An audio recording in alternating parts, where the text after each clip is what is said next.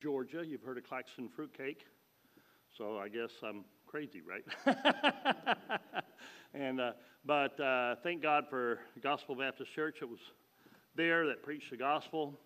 I got saved and got on fire for the Lord and began immediately witnessing to everybody. I was 15 years old, and I'd go to the jail back then. Nobody was in jail. Every now and then there'd be a drunk or something, and and uh, so I practiced preaching to the drunks. I'd go to the hospital and visit everybody there. And, you know, I'd look, look for people anywhere as I could. And uh, people directed me to Bible college. I went to Liberty Baptist in Virginia. Then I transferred to Hyles in Indiana. And that put me in Chicago. And uh, so that was in September 9th, 1976. And uh, I didn't stay in the school very long because I didn't see eye to eye.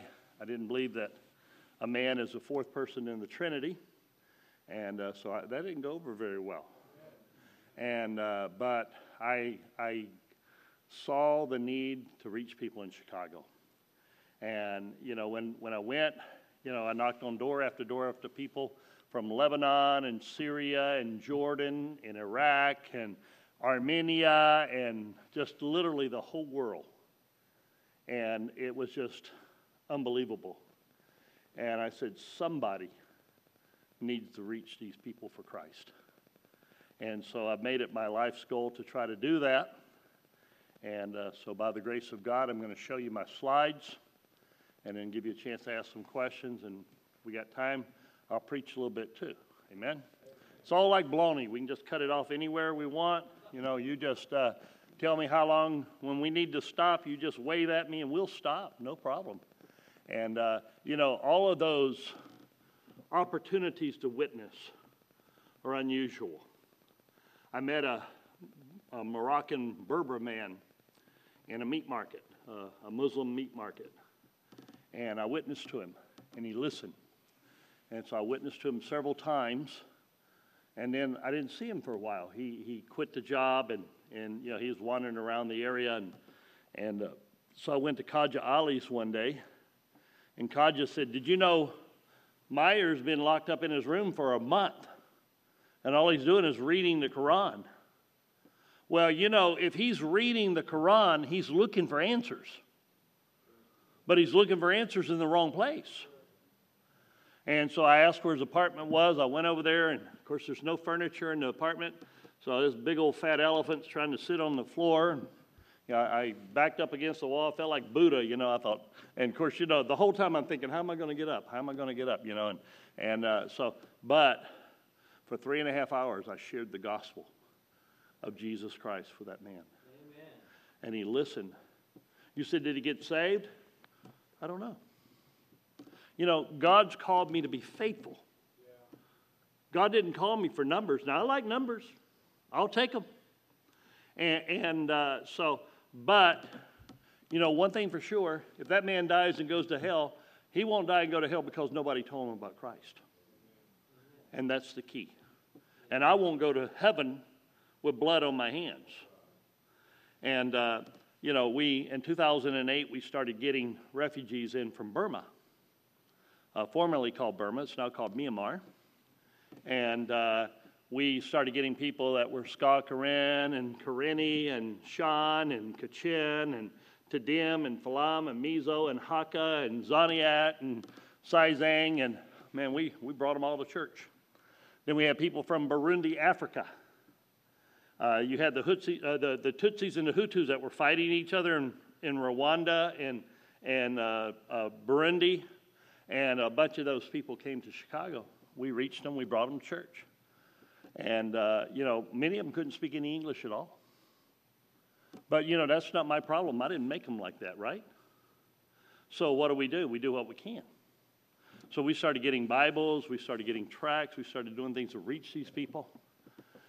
I never knew that working with people in Chicago would allow me to take mission trips to Thailand and Burma and spend months literally going from village to village to village to church to schools to, to, to uh, uh, uh, Bible colleges to, to orphanages sharing the gospel of Christ. But that's exactly what happened.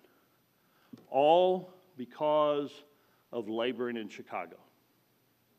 Matter of fact, I'll tell you one story. We went to a place called uh, Nabada in, in Burma. It's a prayer mountain.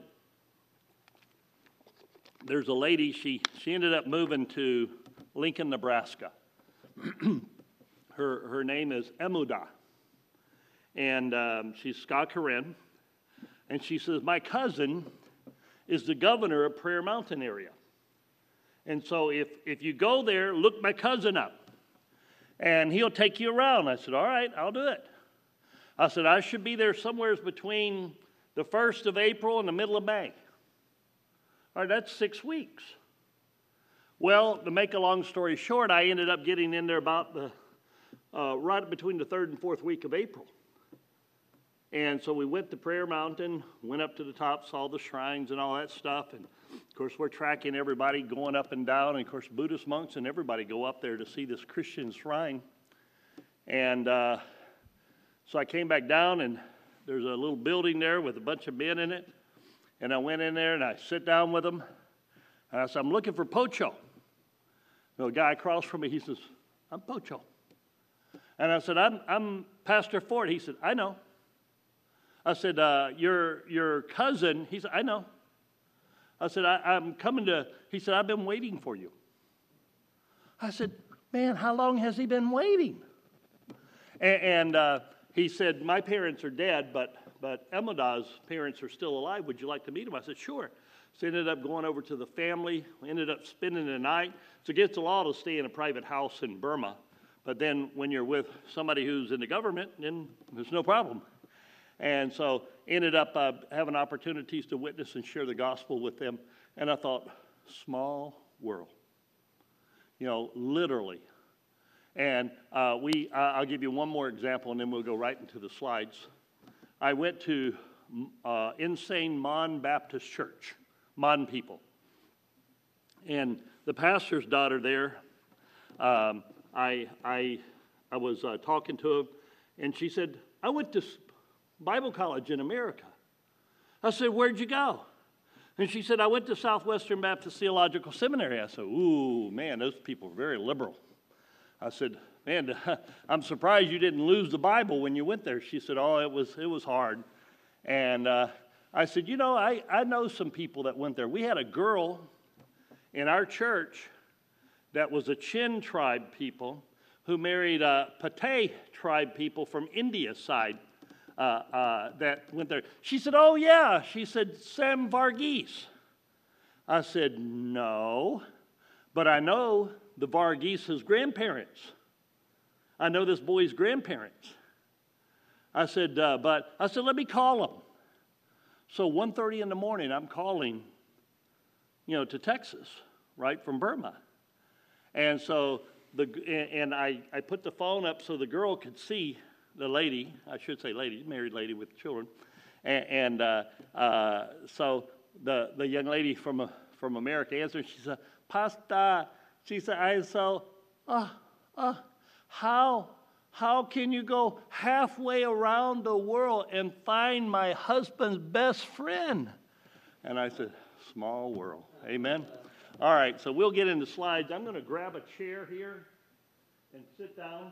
I had a liver transplant, and uh, if I have time, I'll tell you a little bit about it. But uh, I wasn't supposed to get it. There's no record that I got it. And uh, I got the transplant in 17 days from the time I went to the hospital. So God was merciful in sparing my life. When I got ready to go to Burma, uh, I, I'm a year out from my transplant. And I went to my doctor and I said, Doc, I want to go to Thailand, Burma, and, and, and, and Cambodia on a mission trip. Can I go? And he looked at me and he said, Anybody else? No. He said, You, you can go. You can't die. I said, Not true. I said, I can die. I said, Doc, I want to ask a question. How did I get my transplant? Uh, I said, who, who gave permission? I want to see the paper and the signature of the doctor and the permission to do this transplant. he put his iPad down. And he said, You don't get it, do you? He said, There's no doctor, there's no paper, there's no signature. You got the transplant, but there's no record of that. He said, Do you understand in, the, in Loyola University Medical Center the entire history of this institution? Nobody has ever gotten a transplant in 17 days. So it was a miracle. It was a literal miracle. And uh, so uh, God blessed. Uh, uh, a couple of months after I got out of the hospital, my wife went to heaven. My wife was from Cambodia. And uh, if you uh, get, um, if, if you look on our web page, it's on any of the tracks or it's on the prayer cards there. If you need more prayer cards, I have them in the bag too. but if you go on, on that web page, it's Mission Independent Baptist Church Chicago.com. And if you look up out of the mouth of a dragon, you read the testimony of my wife, how she went through the killing fields of the Khmer Rouge in Cambodia and how she survived and how she came to know Jesus Christ and how she met me. And radically, God directed me to knock on her door. And uh, a- after she had only been here seven days, and uh, she started coming to church with us. And, you know, after three and a half years, we were married and had eight children, so God was good to us. Amen. And uh, so, but anyway, let's let's get to the slides. All right. So God's work is a good work. You know, we ought to be busy serving the Lord.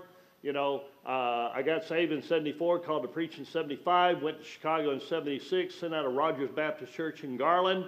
Uh, uh, thank God for Pastor Thomas. Uh, and then, but Chicago is the Babylon of America. You know, literally, God sent the whole world to Chicago. And if you reach our neighborhood, you will reach the world. I mean, it's world missions right there. No shots, no passports, no foreign governments to deal with. Just preaching the gospel of Jesus Christ. You can preach to any Muslim, any Buddhist, any Hindu. There's nothing they can do about it. 52% of the adults in the inner city of Chicago cannot read the English language. So, because of that, it's imperative you get something in a language they can read. You know, it's the largest Lithuanian city in the world. It's the second largest Polish city. It's the third largest Greek city. It's the fourth largest Yugoslavian city.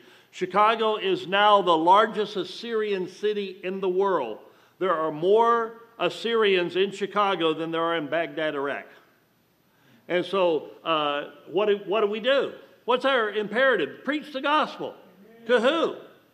Go you the, all the world and preach the gospel to everybody that speaks English? No.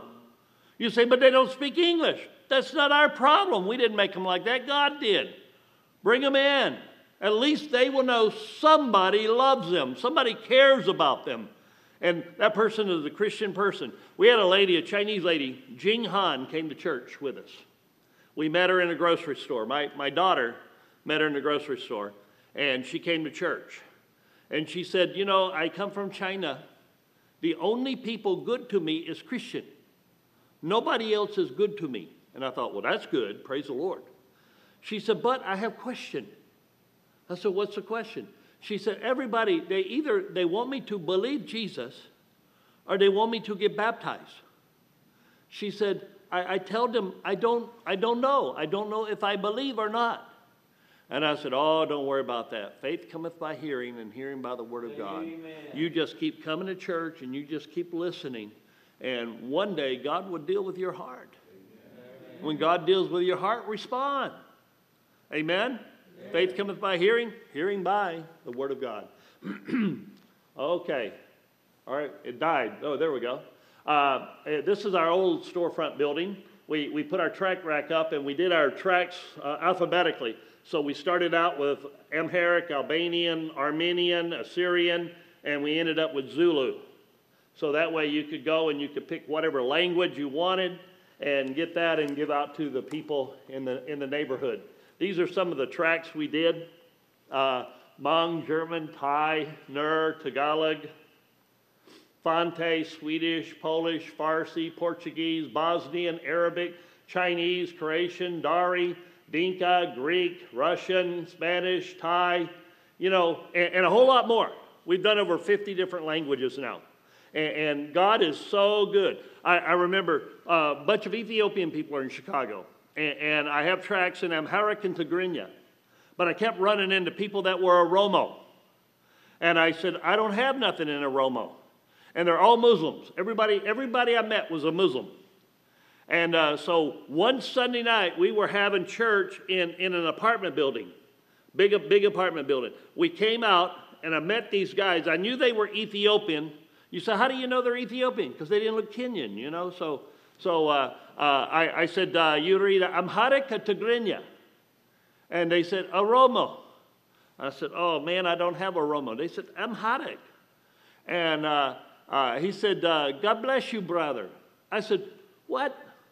Are you Muslim? And he said, No, I'm, I'm Christian. I go, What? You're a Christian? I said, Is there a Bible in your language? He said, Yes. I said, Do you have one? He said, Yes.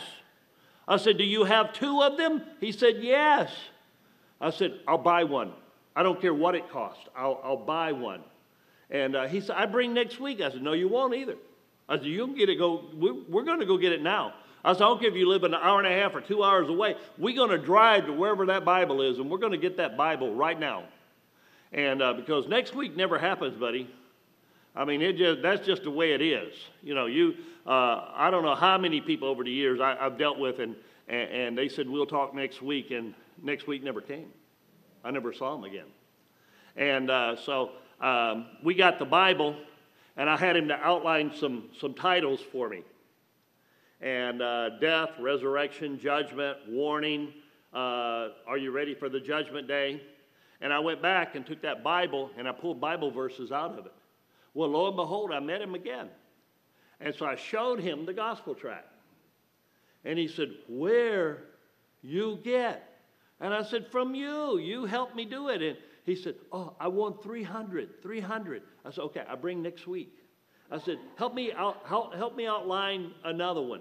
So he helped me outline another one, right?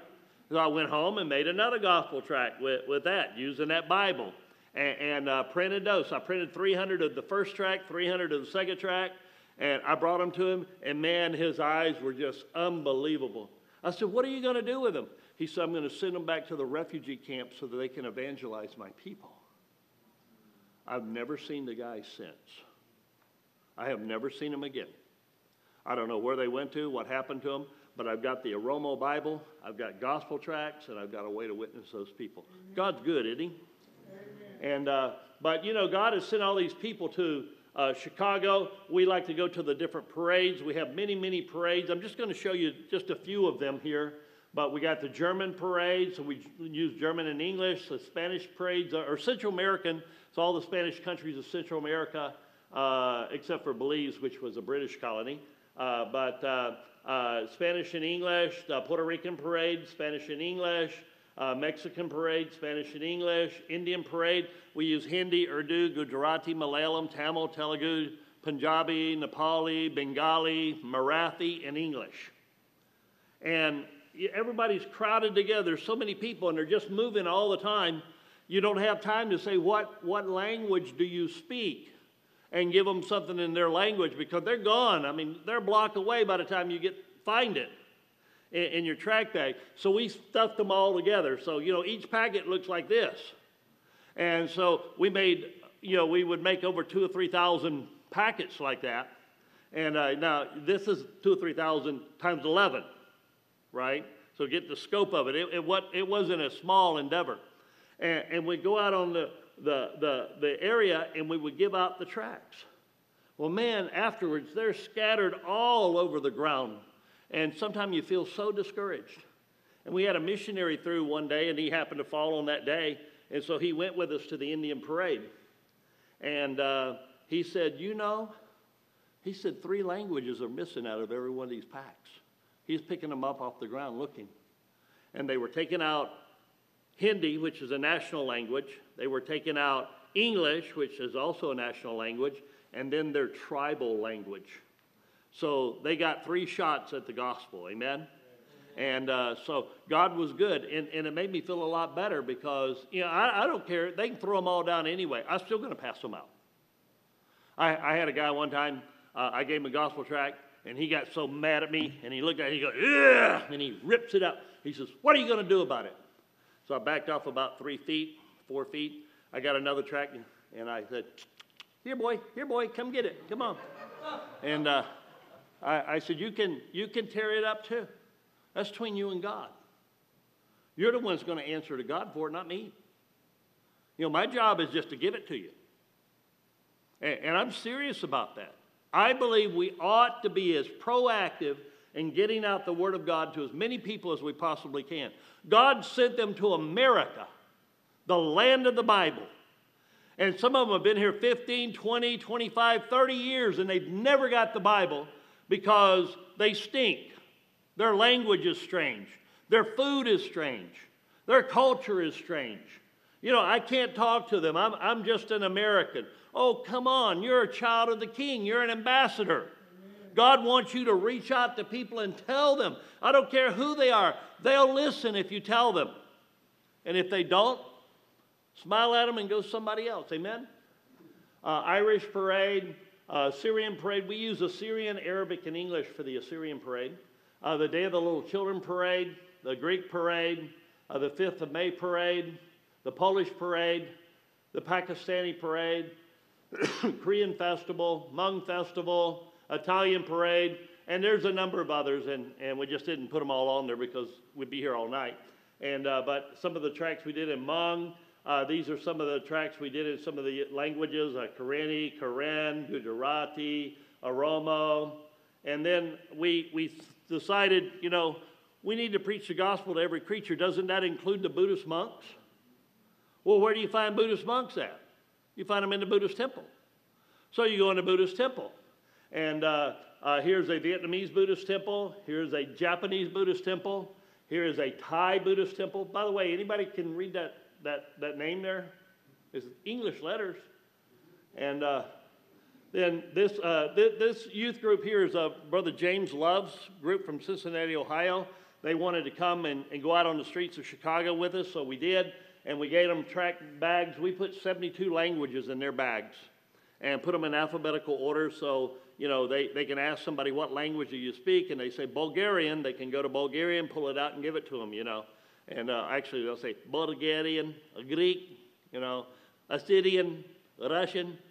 And uh, so, but uh, uh, anyway, we have opportunities to witness to the monks and share with them. This is a Cambodian Buddhist temple. Uh, these are uh, Cambodian Buddhist monks as Sambat and Uk. Uk is in the dark orange there, and this Pastor Carlisle from Oklahoma there, he was with us, and, and he, we had a good time that time. But, but I, I went many times to this, this mosque and witnessed to, our our Buddhist temple, and, and witnessed to Uk. And Uk said, You mean this book has an answer to every question? I said, Yes, sir. Man, we, we took several languages in, so we never knew who was going to be in there and we wanted to have a Bible so that we could be able to share the gospel with whoever was in the Buddhist temple. And so sometimes we were using Cambodian, sometimes we were using Thai, uh, sometimes we were using Laotian. You know, sometimes uh, uh, uh I'll show you another one of the young men who is uh, uh, he is Bengali who learned how to speak Thai and Cambodian. And so, but but anyway, he said, "How does the blood of Jesus cleanse you? Does it fall down from the sky on you and cleanse you? And I thought, wow, this guy's really thinking. You know, he's really thinking about this. And I said, no, that's your skin eye. You have to look at it with, with your faith eye. You know, it's by faith. We're saved by grace through faith. And uh, so, uh, you know, we just continue witnessing to him. There's Cessna. And, uh, actually, we had him to come to our church with us before. And uh, this family here are from Burma. These are Sgaw Karen tribe here. And they said, How can we join the Christians? I said, You can't join the Christians. You've got to be born again. And then this, this lady, Mickey, Mickey's from Thailand. Mickey is funny. She is really, really funny. The first time I met Mickey, she went to the University of Illinois to get a degree in computer and engineering. So she's a brain brain. She's got 150 IQ. And uh, so, you know, everything to her is analytical. One time I was preaching, I was talking about backing up the preacher, and she's looking at me with a wrinkled brow, and I said, Didn't you pop the flash drive out and put another flash drive in? And she goes, Oh, okay, you know. And she goes, Huh? but uh, I, I'm playing with her mind a little bit there. We, we have a lot of fun with them. Uh, we, we went to, we were in North Dakota one time, and we went to a, a, a, a silo and, and uh, uh, where, where they were telling about storing the corn. And I said, Mickey, I said, if you take this corn, you put it in a 55 gallon drum and you fill it with water and you leave it a few weeks, I said, it'll ferment and start bubbling and it'll turn sour. And you take that and you dip it into a hog trough. I said, man, them hogs, yum, yum, yum, yum, yum, yum, yum, yum, and they'll have foam all the way from ear to ear, and they'll be grinning like, like, like, like a possum. And Mickey said, sir, does that mean if you give them good food, they will frown? so, but anyway, this lady, uh, uh, she, uh, when I first witnessed to her, I said, You know, God is light. And she goes, Light, light. Light's energy. Energy produces heat. Is God hot? And I thought, Nobody ever asked me that before. But then the Bible says, Our God's a consuming fire. The Bible says, Our work shall be judged, yet so is by fire you know, gold, silver, precious stones, wood, hay, and stubble, right? When the Apostle Paul met the Lord Jesus Christ on the road to Damascus, he said, I saw a light brighter than the noonday sun. That's hot. Man, God's hot. I never thought about it before. So we got a hot God, you know? And, uh, so I showed her those Bible verses, and, and I showed her where, when they gave the, the commandments, that the mountain was burned, and fire and thunder and lightning was on the mountain. I said, Yes, God is hot. And she goes, Wow. Nobody ever gave me answers like that before. I asked the Buddhist monks, they tell me, shut up. I asked my professors in the university, they tell me, shut up. I asked my mom and dad, and they tell me, shut up. I said, why don't you get a notebook and write all the questions down and come to church on Sunday? And we'll take the Bible, we'll sit down after church, and we'll answer them. So after church, uh, I said, uh, Mickey, you got any questions? She's flipping this, this notebook and she says, uh, Yes, sir. And I go, Whoa, page after page after page. Uh, how many you got in there? She, uh, I, I don't know, sir. There's a lot of them. And I said, Pick one. So she started out with question number 137. And uh, so months and months and months we dealt with that lady. And finally she got saved. Amen. And when she got saved, man, did she get on fire for the Lord her family, you know, rich family in Thailand, they thought we had brainwashed her. And so they hired a Buddhist monk and a psychologist to try to convert her back to Buddhism. She went to visit in Thailand and she took her Bible and she laid it down on the table and she said, Ask me any question. No matter what they asked her, she answered with a Bible verse because that's the way we had reached her. And uh, so finally, the Buddhist monk went back and said, Leave her alone. Let her be Christian. She, she, know, she knows that book too much. Yeah. We, we, can't, we can't change her mind. We can't answer her. Isn't the Word of God powerful? Amen. It is just absolutely powerful. And, uh, but we have so much fun with this lady. We, we tease her husband. She ended up marrying an American guy. We, we tease him. We said, You know, you tell the same joke 72 times. The first 66 is to Mickey. and then we have Muslim we have a Muslim ministry. We go to Muslim mosque. Uh, uh, this is a mosque. You know, Muslims speak many different languages: Arabic, Kurdish, Farsi, Bosnian, Albanian, uh, Turkmen, uh, uh, Kyrgyz, uh, Kazakh, and and Chinese, and ma- many many languages. And th- th- we this this is our map of the the northeast side of Chicago. So if you let's see. Um, where are we at? Wrigley Field is about right along here somewhere. No, no, no. It's right along here somewhere. That's where Wrigley Field is. Uh, let's see, Addison. it's right here. So see, there's a Muslim mosque right right next to Wrigley Field. Oh, there's got a sign there that says Wrigley Field on it. And uh, but this was where we were at. We started in an apartment, then we went to a storefront here. We got booted out of that storefront, so we went to the Park District here, and we were right on Lake Michigan there.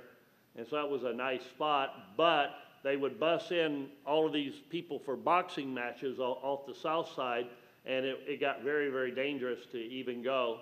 And so we moved to this storefront here uh, uh, on Devon Avenue, and we got kicked out of there a few months ago. And so now we are, see, where are we? We're about right, right here. All these M's you see are Muslim mosques that are around us. If I were to map that right now, I could put three times the Muslim mosques that are on there now.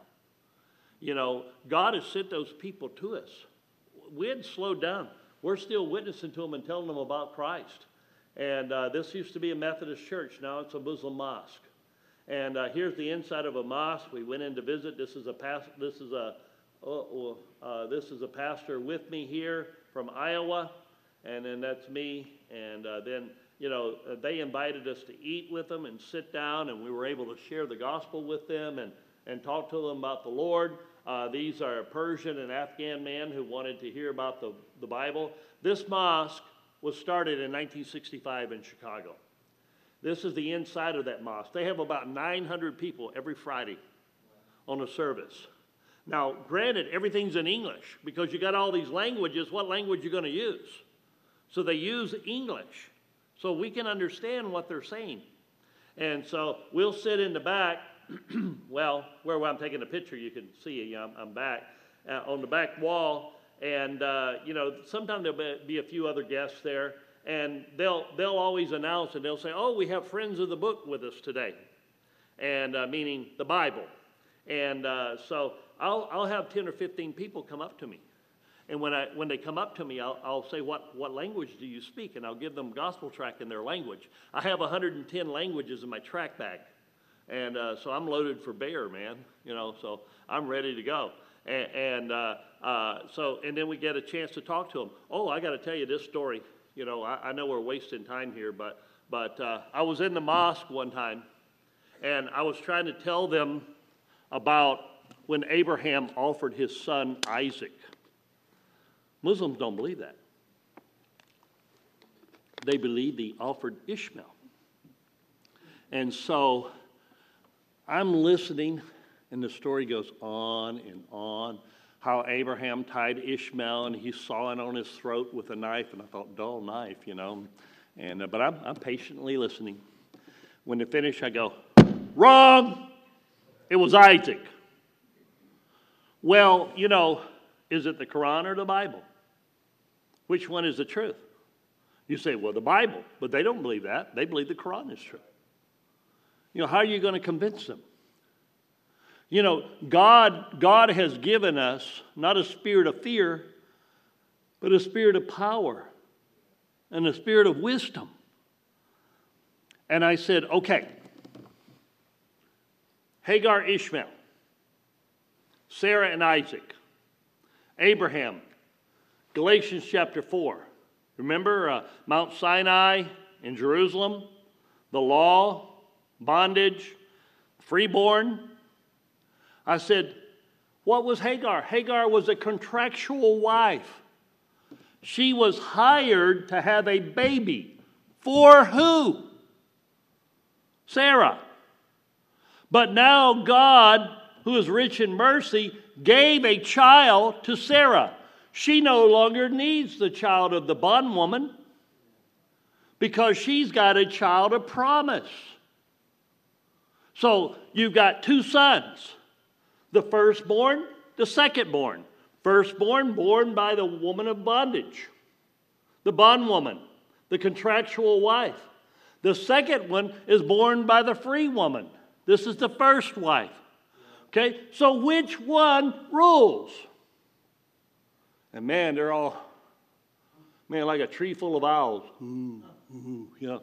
And, and uh, I said, but story's not about Abraham. Story's not about Isaac. Story's not about Ishmael. Story's not about Sarah. Story's not about Hagar. The story is about that ram. You see, that ram was sacrificed in the place of the son of Abraham. I said 2,000 years later, no, 4,000 years later. 4,000 years later, John the Baptist is standing in the Jordan River. Oh, I lost my speaking thing. Anyway, uh, John the Baptist is standing in the Jordan River and he says, Behold, the Lamb of God. And one of those Muslims said, That taketh away the sins of the world. And uh, one of those Muslims said, The Bible doesn't say that. I reached in my track bag. pulled my Bible out, flipped it to John 129. I said, okay, Jack Rabbit, you read it. And so we've got about 20 Muslims gathered around me in the Muslim mosque, and you got a Muslim there reading the Bible. Behold the Lamb of God, which taketh away the sins of the world. Isn't that powerful? That's powerful. But you know why that happens? That happens because we have a vision. It happens because somebody goes. It happens because somebody wants to try to reach people. Uh, you see the young man in the back there? That young man is uh, uh, Noah George. He is from Plack Road Baptist Church in, in North Pole, Alaska. Noah got saved. He, he's a mathematical genius. And uh, so, but he went to the University of uh, Alaska. He learned to read, write, and speak Arabic. And uh, his pastor called me, Brother Gene Humphrey at that time, called me and he said, Brother Fort, I want to send Noah down and let him spend about six weeks with you and go out on the street and just, just show him the ropes. I said, Oh man, we'll go on the street, we'll go into people's houses, we'll go into businesses, we'll, we'll go to Muslim mosque. And when he got there, he said, You can't do that. I said, You, you just stick with me, buddy. You just watch me. I'll show you how to do it. And, and uh, we did. We had a wonderful time. He's been in the Middle East now about 15 years. And so he, he's still there, maybe 10 years. Yeah, I, I lose track of time. But uh, he ended up marrying a Lebanese lady, has a couple children, and God has blessed him immensely. He's, he's been able to lead many, many people to the Lord Lebanese, Syrians, and, and I, I thank God for him. And uh, these, these two men are pastors. Uh, this is the uh, imam in, in uh, the mosque there, Mr. Khan. I've witnessed to him many, many times, a, gra- a retiree from Dow Chemical. And uh, so uh, he's an engineer there. And uh, he would listen, and I, I witnessed to him. This is the reader in the mosque. He is from Egypt. And this is the son of Mr. Khan here. And uh, so I'd go in many times and sit down with him, and we'd open the Bible and, and talk about the Bible. Oh, I got, I got one more story. I, I know I'm, I'm, I'm belaboring you, but they're good. This stuff is good. It, it, don't happen all the time, but it happens. Uh, I was in, in the mosque, I was sitting down with Mr. Khan, and we are reading the Bible, and a Palestinian young man comes in and sits down. And he said, I have a question. I said, Okay, what's your question? He said, You know, the ideal of Jesus being the Son of God, that sounds believable. This is powerful. He's in a mosque and he's saying this. You know, this guy really is thinking. And, and uh, um, I began to answer him. Well, Mr. Khan didn't want me to answer. So all of a sudden, he became motor mouth. Thank God for cell phones. Amen. I love cell phones. Man, you know uh, what's that funny sound? Yeah, I don't know what it is. You know what? Are, you know you know what your phone makes. You know, and, and uh, so he he had an important call. He had to go out of the room. I went over to Hebrews chapter 4 and showed him why Jesus Christ had to die. And I gave him uh, John and Romans in Arabic. I, I, had three or four different titles in Arabic of tracts, so I gave him those gospel tracts, and I witnessed to him and shared with him. Mr. Khan come back in, and he took one look at him, and he knew he had lost the war. You know, God was faithful. God will give people the Word of God if you'll go. You just got to be willing to go. You know, and many times we don't go because we're intimidated. I try not to be intimidated by anything. Hey, you know, when people kick me out of somewhere, I said, "Well, I've been kicked out of better places than this before." You know, so I mean, don't don't worry about it. All they can do is say yes, no, or get out of here. You know, and I, I know I know the answer to all of them, so it's no problem. So uh, these are Arabic gospel tracts. Uh, these are tracts of all the different, because uh, uh, Muslims speak different languages, we have tracts in many different languages. Uh, this is the John and Romans in Arabic, and uh, this is a Farsi, Urdu, and, and Arabic, another witnessing tool in Arabic. Mrs. Najir came to us, she lived in Dallas, Texas, and nobody ever shared her the gospel. She was there seven years.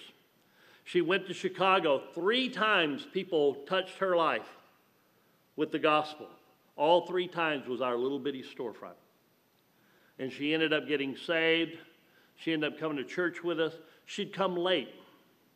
And then she'd leave as soon as church was over, run to the grocery store, throw all kinds of stuff in the, in the cart. Uh, notice I didn't say buggy. And, and uh, uh, buy, buy it. And then when she went home, her husband say, Where you been? And she said, Shopping. That's true. She just stopped off at church first. Amen. And, and uh, she began to grow in the Lord. Her daughter Aziza uh, got saved. Uh, she ended up marrying Nezer Ziad. And uh, Nezer made a profession of faith. I'm not sure he got saved, but, but uh, serving the Lord. And now their, uh, uh, Aziza's children, Ibrahim and Salome, uh, they, they have received Jesus Christ as their Savior. So that's three generations of Muslims. Now, granted, they still live in a Muslim world.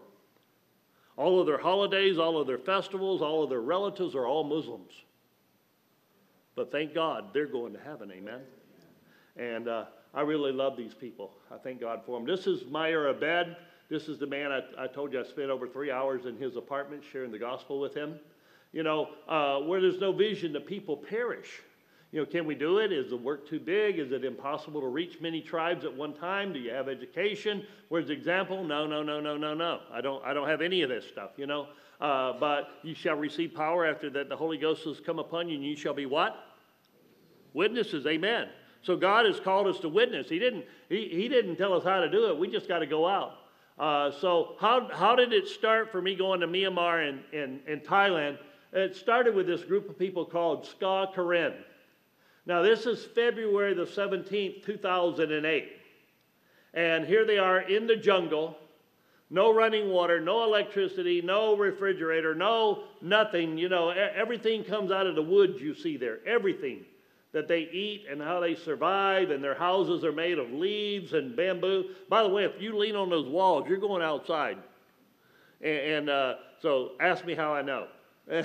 I mean, I, I, I, broke everything you can break. I mean, I have, I have broke chairs. I've had chairs, the legs go, yeah, when I sit down on them and, and everything else. I mean, I'm like Huey. Everywhere I went, I was Huey, you know. And, and uh, but, you know, I, I love the Lord and I want to tell people about Jesus Christ. Amen. And so I adapted. I, I learned how to get along. And, and uh, here they are, the 1st of March, just only a couple of weeks later, and they're in Chicago. And they got all the modern conveniences of Chicago. What a culture shock. Going from third world to first world. And uh, man, we're right there to hit them. Right there. We got, we got Bibles, we got tracts and stuff. They brought the Bibles, and we started making stuff to try to reach them. Uh, here's a bunch of people came to church on Sunday, April the 6th. Uh, still had snow on the ground there. We began immediately translating gospel tracts into Tedim, Mizo, Hakka, Sgaw Karen, Burmese, uh, Falam, uh, Saizang, Zotang, uh, Kirundi, you know, just, uh, and, and, these people don't, they don't speak the same language. They all speak different languages. And, and so we had interpreters interpreting for all these different tribes, and so we were up to about seven languages. How in the world do you t- t- t- interpret seven languages? A 30 minute sermon is three and a half hours. Well, four hours because you got to speak in English. And I said, What in the world are we going to do?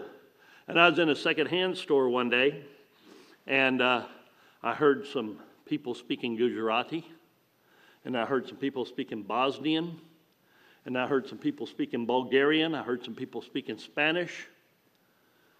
And then somewheres over beyond the racks, as clear as day, I heard English. And I said, I got it. So I went back to church and I said, the next Sunday, I said, everybody speak at the same time. And so I spoke in English. All of my interpreters interpreted at the same time. Because, see, everything I was listening to in that store was gibberish. I mean, it's or something like that, you know. And, and uh, then I heard people say, You want to pick this dress, or how does this dress look? It looks nice. And I could hear it over all the other stuff. I could hear it, and it was clear. And I said, There's your answer. And so we started doing that. And so our interpreters would all interpret at the same time. You know, don't say you can't do it. Say you can say it's hard, but don't say you can't do it. You can do it. We proved it. We did it. And uh, we had a lady from Iowa come one time, and, and after the service, I said, What'd you think? And she said, Controlled chaos. so, anyway, praise the Lord. Uh, but uh, we, we, you know, we, we started taking our bulletins and we did Karen English, Burmese English, Swahili English, uh, uh, Tedim in English, Hakka in English, uh, uh, uh, uh Hindi in English, Nepali in English, and, and man, you stay up all night. I put all my kids to work. I gave each one of them a language. And I said, take all the Bible verses I'm going to be using in the text. Now, we're not translating any of the sermon, we're just giving them the Bible. You know, the God's word doesn't come back void. And so we would hand these out every week. And so that the people would hear. And they were excited and, and they, they wanted to hear and they wanted to know. You know, uh, God had a plan. I didn't know it, but He was preparing me to go to Asia and preach to the tribes and refugee camps and schools and orphanages and Bible colleges. And so I ended up going October the 1st, 2018. And so this, I'm about a year and a half out from my, tra- uh, my, my transplant at this point. And uh, I went being very, very careful. Uh, I took silver water, colloidal silver. I drank colloidal silver every day. I made it in my room uh, with a little maker. Uh, uh, I, I, took catnip and mullein tea and I boiled it and drank that every day. And I took vitamin C every day. My first trip, I went 69 days over three countries and I never got sick one time. People around me were sick, but I never got sick. God was good. And God watched over me, and I preached my heart out. And it broke my heart. I just, I really love those people. And of course, this was me before uh, I got my transplant, and, and uh, they thought I was going to die. This was my wife, Savari. Uh, bless her heart. You know, she died. I sat at home crying, and these people began calling me. And they said, Dad, we miss mom. Pastor, come and visit us. I said, Where are you at? St. Paul, Omaha, Milwaukee, uh, Madison. And I thought, Why not? I'm sitting at home crying all day. You know, we don't have church on Wednesday night, we have church on Friday night. So I, I, I said, Okay, I'm going to go. And, uh, you know, when they, when they came to church with us, many of them couldn't speak English. Now they're beginning to learn English. People started getting saved. And I thought, wow, praise the Lord. What a ministry. And, and uh, then they said, You know, my pastor wants to talk to you. He's in the refugee camp. My, my pastor's in the village in, in Burma. My pastor's in, in Thailand. And, and uh, uh, the, my, my Bible college professor wants to talk to you. Next thing you know, I've got a 69 day schedule lined up, and I hadn't even decided I was going to go yet. So I called the airline to find out what it would cost $536 round trip from Chicago to Bangkok and from Bangkok to Chicago. And I thought, man, I can afford that. But how do I do with interpreters? I had a missionary in Bangkok call me, and he said, uh, I put out a little itinerary, what, what I thought I would like to do. And the truth is, I ended up doing many, many things that weren't on that list. And, and uh, but when, when uh, uh, he saw that, he called me up and he said, I've been in Thailand for 12 years and I've never been to half of the places you're going to. He said, I've got a car and I will drive you anywhere you want to go in Thailand. He says, All you got to do is put me in a motel room and feed me. Well, the most I paid in motel rooms was $25 a night. Sometimes I paid as little as $11 a night. That includes a real full, full meal for breakfast. And the meals were between one and three dollars, depending on what you bought. Uh, uh, both in Thailand, Burma, and, and, Cambodia, they were very inexpensive. And so I thought I can, I can afford that. Then I had a missionary in, in Cambodia call me. He said, I'm Filipino. I'm from the Philippines, and I, am uh, I'm from the, the, the line of uh, uh, the Boyd family in the Philippines. Uh, his grandson is my pastor. And, and uh, uh, I will take you in Cambodia anywhere. I read and write, speak Cambodian. He said, I don't have transportation, but I said, no problem. I got a nephew there, my wife's uh, nephew. He, he could drive us. So he came down and met us. Now, he can't speak a word of English, but the missionary can. And so we went and preached all over Cambodia. And so God worked that out. And in Pakawa, uh, called me and she said, Dad, you can come and stay in our house. And then when my husband gets off of work, we'll go to the refugee camps and we can get you in the refugee camps. Now, these are UN run refugee camps. Other people have tried and tried and tried to get in. I got in because of people from here in America and people I, I had met by contact there in Thailand and, and Burma. And so we, I, ended up going to three refugee camps and, and preaching and sharing the gospel with them. And uh, so, you know, uh, God, God really blessed. And, and so, you know, God opened up schools, churches, universities, Bible colleges, seminaries. And as we began to go to different places, uh, this man was my driver. Uh, this was his father. His father actually died from liver failure also, but we were able to lead him to Christ while we were there. Uh, and uh, uh, th- th- this man's so excited. He, he took me to a number of villages, and, and, and I really thank, thank God for him. This is a, a, a, youth group here. We were able to teach them, and, and a, public school outside of Taungoo in Myanmar. And then I, I began teaching the Trail of Blood, Baptist distinctives and Baptist history. The, pastors, seminary professors, lecturers, Bible colleges, schools. There are 91 Baptist theological seminaries in Myanmar. There are over 4 million Baptist people. When I began asking them questions, they couldn't answer me. They didn't know Baptist history. And so uh, they were saying John the Baptist was an Old Testament prophet. The New Testament started at the death of Jesus Christ. Uh, uh, uh you know, uh, John's baptism and Jesus' baptism are different. And I said, wrong, wrong, wrong, wrong. You guys are wrong, wrong. All everything is wrong.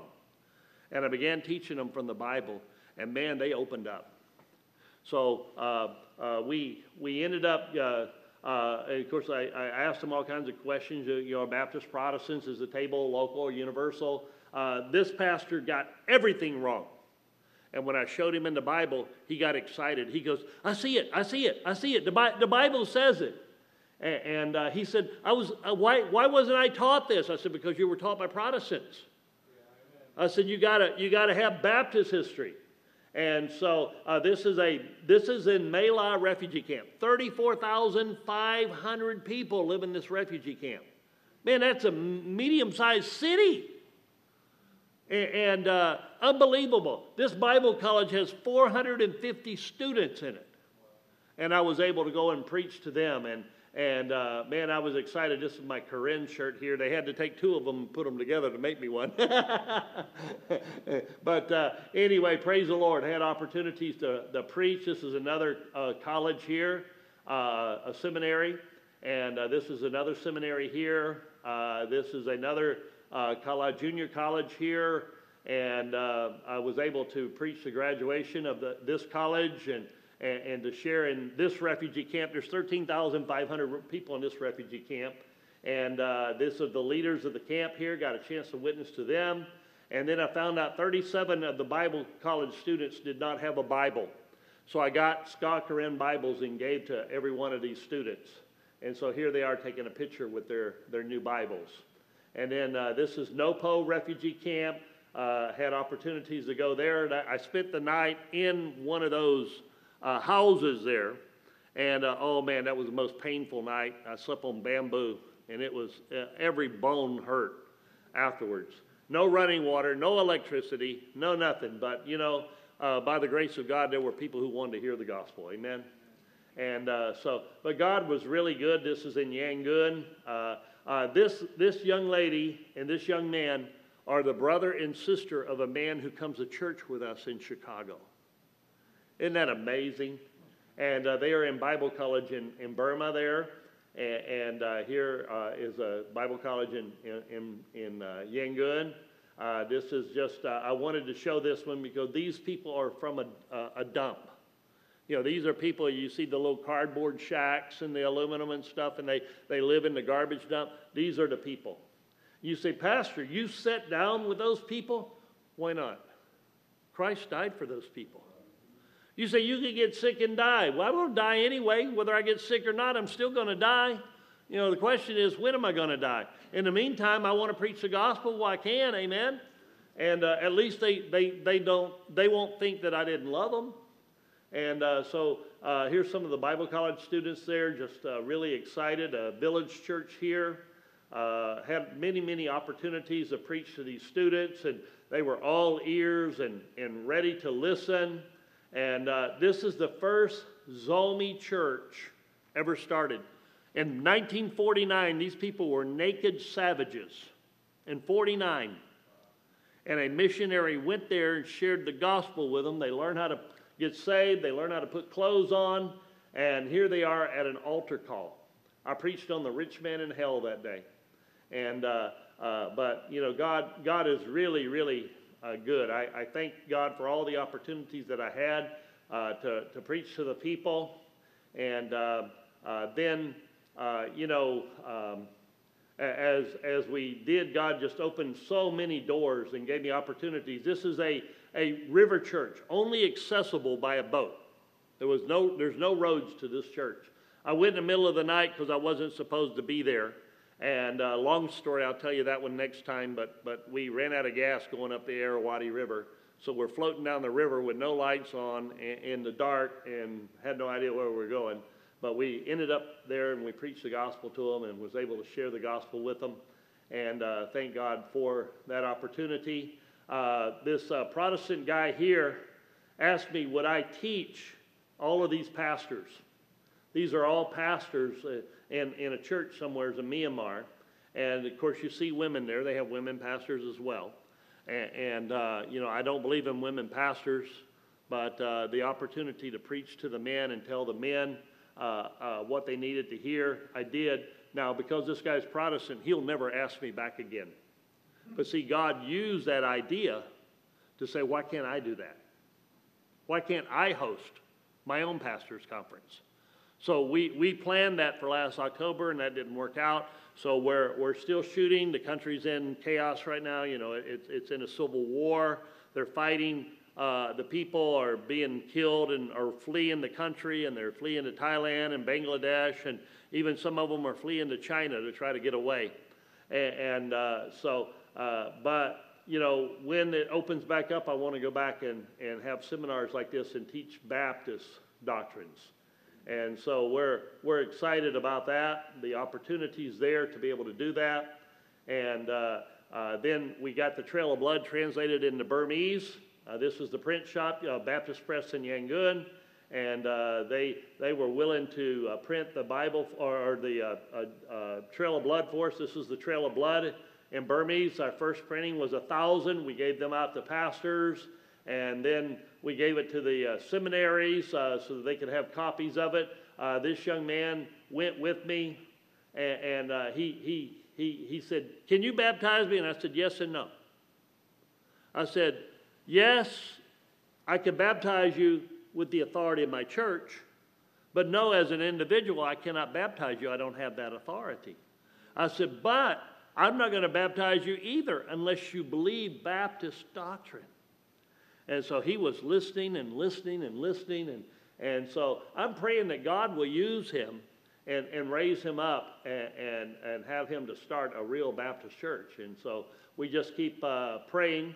But uh, it was my favorite subjects, of course, Baptist history, the authority of the Bible, and salvation. And uh, we made a Trail of Blood banner, uh, four by uh, two by four, two feet by four feet. Then we made one four feet by six feet, and, and um, so that we could teach the pastors in the, in the places we go. And man, they were hungry. I mean, they wanted to hear, and and and they were so excited when when we taught them uh, uh, about uh, you know Baptist distinctives and, and the history and and I, I, I want to stop at this one for a minute. See this young man right here? This young man came as a refugee to North Carolina. He got saved.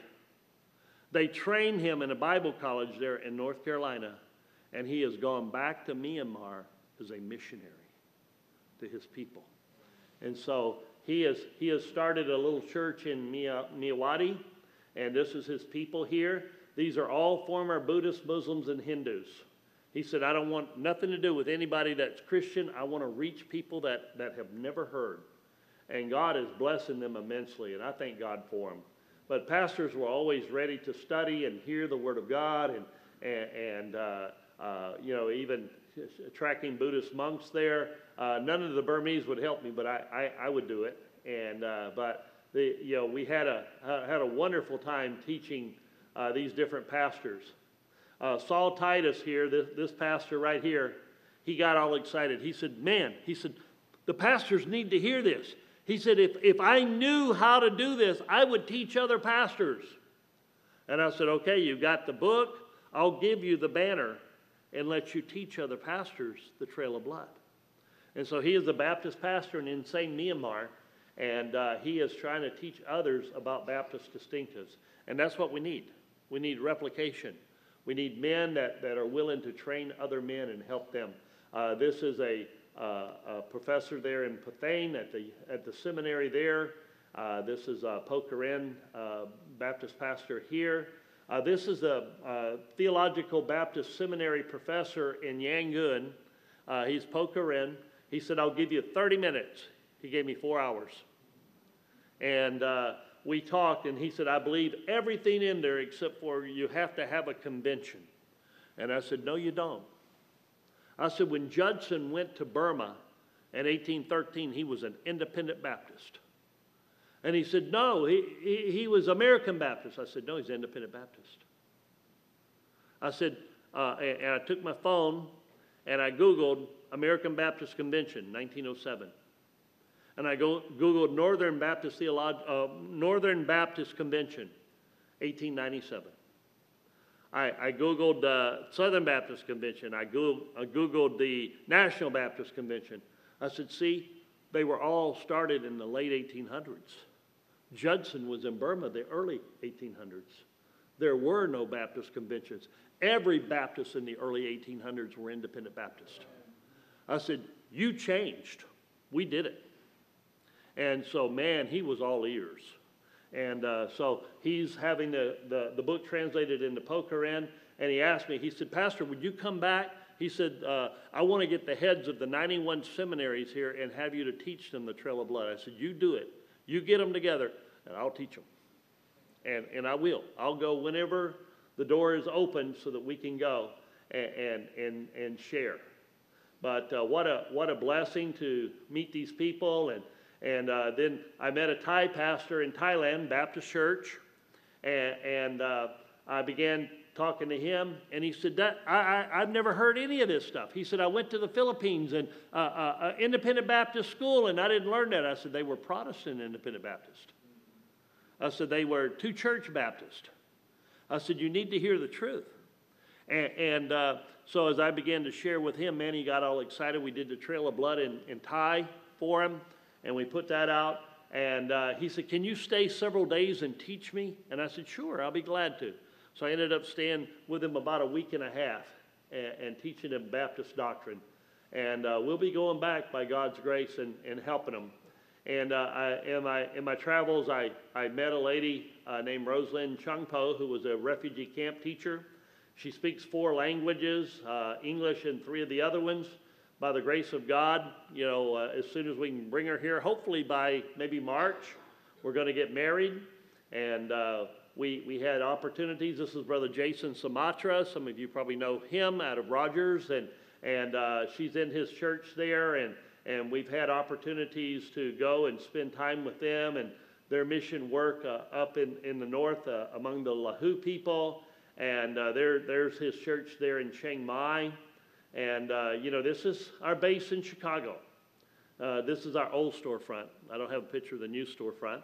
But uh, I- anyway, you know, God, God has given us a place to minister in Chicago and opened the other fields as well. Amen. Thank you very much. And you have a wonderful day. So, a lot of, a lot of things there that I left out. And simply because of time, I, I know I went longer than I'm supposed to.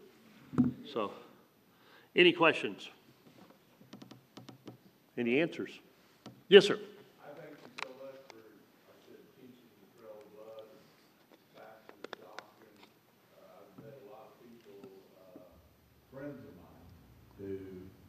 Go to community churches, but they have Baptist preachers that they've hired. and yet they don't have the nerve to convince those folks to embrace being a Baptist. Right. And, um, and you don't know where you came from, when it comes time to hire your next pastor or whatever, you don't know what to look for. You need to understand Baptist doctrine, I, I thank you for that. You know, I, I've lived in America all of my life, and, and I've never gone anywhere else up until I made these, these trips to, to Thailand, Cambodia, and Myanmar. And, you know, I've never preached in a, any church. If, if, a, if a Methodist asked me to preach, I'd, I'd turn them down. If a, if a Presbyterian, I'd turn them down. In Burma, I had opportunities to go and preach to brethren churches, Assembly of God churches, other churches. I taught Baptist doctrine. They were listening. They said, We've never heard nothing like this before. This is interesting because we want to know the true roots of Christianity. I said, The true roots of Christianity are not Protestantism. Protestantism came out of Catholicism. Catholicism is a continuation of the Babylonian Empire and the Babylonian religion. And uh, I said, We as Baptists have never been Protestant nor Catholic. And uh, so even they were listening. And uh, so I guess I compromised in that way, but I didn't compromise because I still told them the truth. Any other questions? Okay, Pastor.